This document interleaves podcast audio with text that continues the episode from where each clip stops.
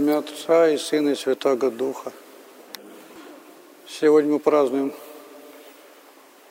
два великих церковных праздника – Обрезни Господня и память святителя Василия Великого.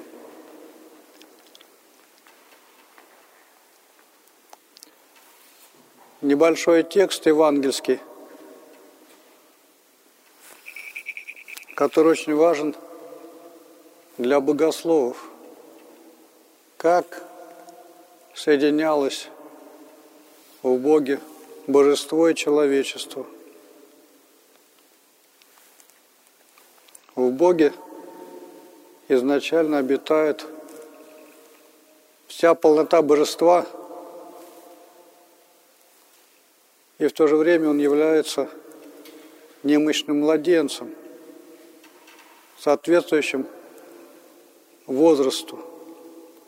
То есть он также немощен, также начинает говорить, ходить и так далее. То есть все сообразно возрасту человека.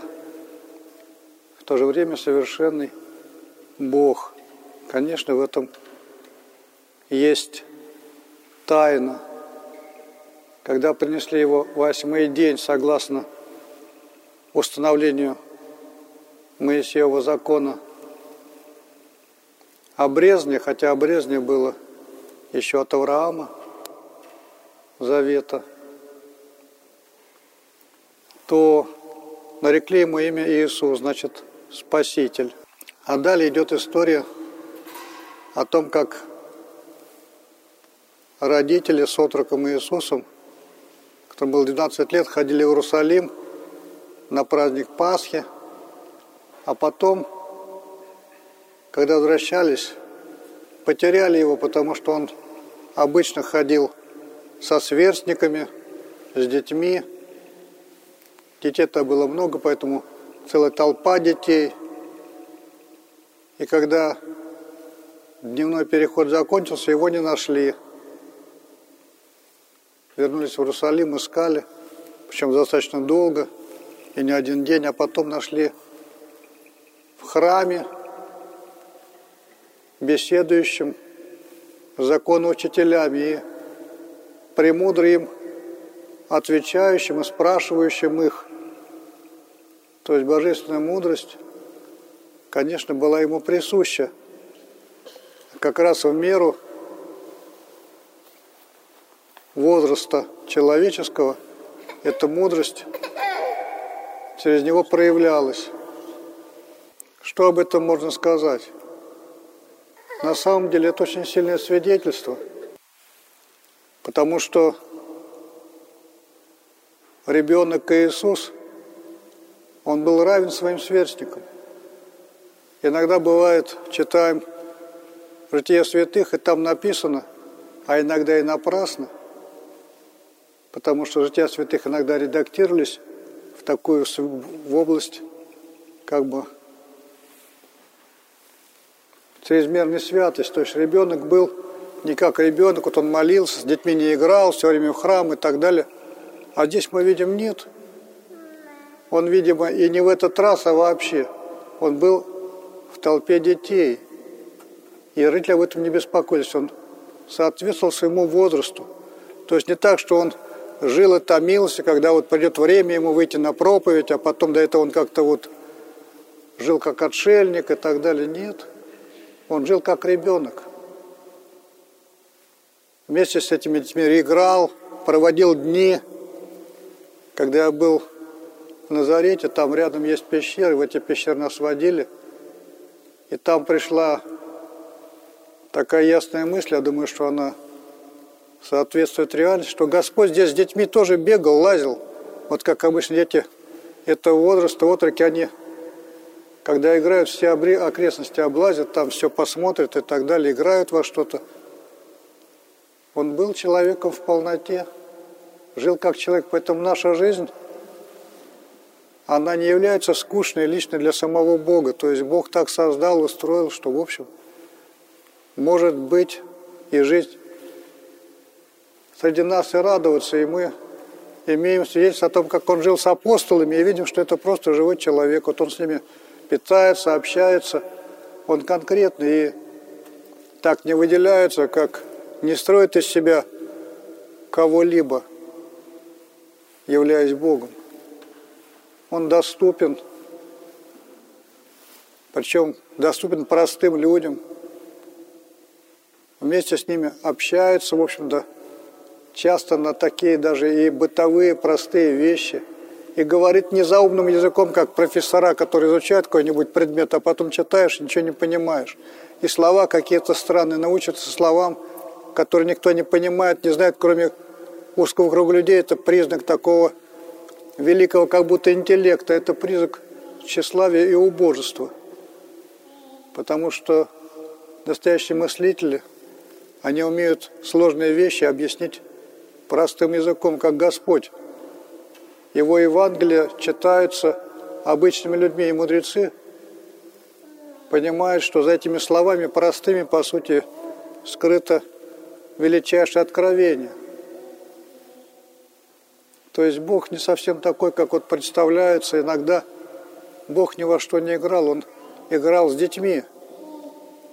Он был обычный, как обычный человек – и даже сам Господь говорит, радость моя с сынами человеческими. Он пришел томиться с нами, чтобы вытащить из смерти, а потом от нас дистанцироваться, потому что, ну ладно, вытащил, как на бывает, кто-нибудь, какой-нибудь бомж залез в грязи, мы как бы его вытащим из этой грязи, куда-нибудь его определим и стараемся дистанцировать, чтобы ну, больше его не касаться, потому что вот он такой и есть. С Господом не так. Он пришел, жил с нами вот так, как мы живем – и, по сути, не этим томился, томился нашим грехом и вот стремлением таким к плотской, к мирской жизни. На самом деле любил апостолов, любил людей конкретно, в общем, это настоящее откровение. И кажется, небольшой текст, а мы понимаем, что реально вот как он жил – и мы видим отношение в этом маленьком тексте, отношение родителей, Божьей Матери, Отца. Причем выступал и говорил не отец Иосиф, да, а Божья Матерь. Ну там и возраст и так далее, понятно. И может быть женские переживания более яркие. Она говорит, вот что ты сделал, потому что мы, отец, я, искали тебя столько дней. Вот мы о тебе беспокоились. И видно в этом обращение, не обращение матери к такому несмысленному, который досадил, как это бывает, а почтительное отношение к тому, кто понимает и знает больше, чем они сами. То есть отношение Божьей Матери изначально было к нему –